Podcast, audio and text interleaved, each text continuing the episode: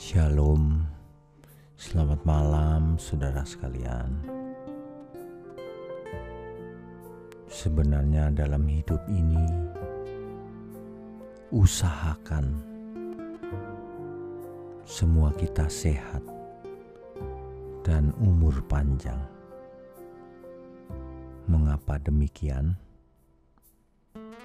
Karena jika kita sehat, maka kita bisa belajar dan bekerja secara efektif, bisa melayani, bisa menjadi berkat, dan tidak menjadi beban bagi orang lain. Itulah pentingnya kesehatan kesehatan tubuh jasmani kita. Oleh sebab itu, mari kita jaga kesehatan, tetapi yang lebih penting adalah kesehatan jiwa kita.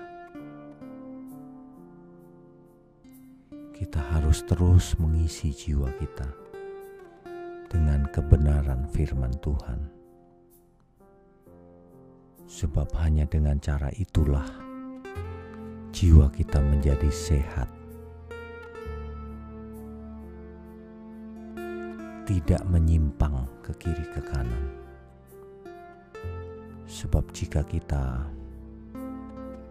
sakit jiwa kita, maka hidup kita pun akan sakit. Seseorang yang jiwanya tidak sehat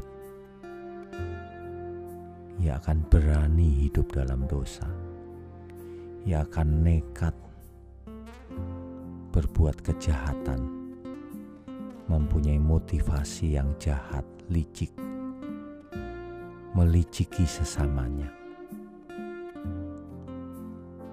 Mari kita jaga kesehatan, baik tubuh, terutama jiwa kita meskipun akhirnya kita semua pasti mati juga. Tetapi kalau kita umur panjang sehat, maka kita punya waktu lebih banyak untuk belajar dan menyucikan hidup kita. Memperpanjang kesempatan yang kita miliki seseorang yang tidak sehat, apalagi umurnya pendek, ia memiliki kesempatan yang sempit untuk belajar, dan ini sangat merugikan, sebab iman yang dewasa itu memerlukan proses yang lama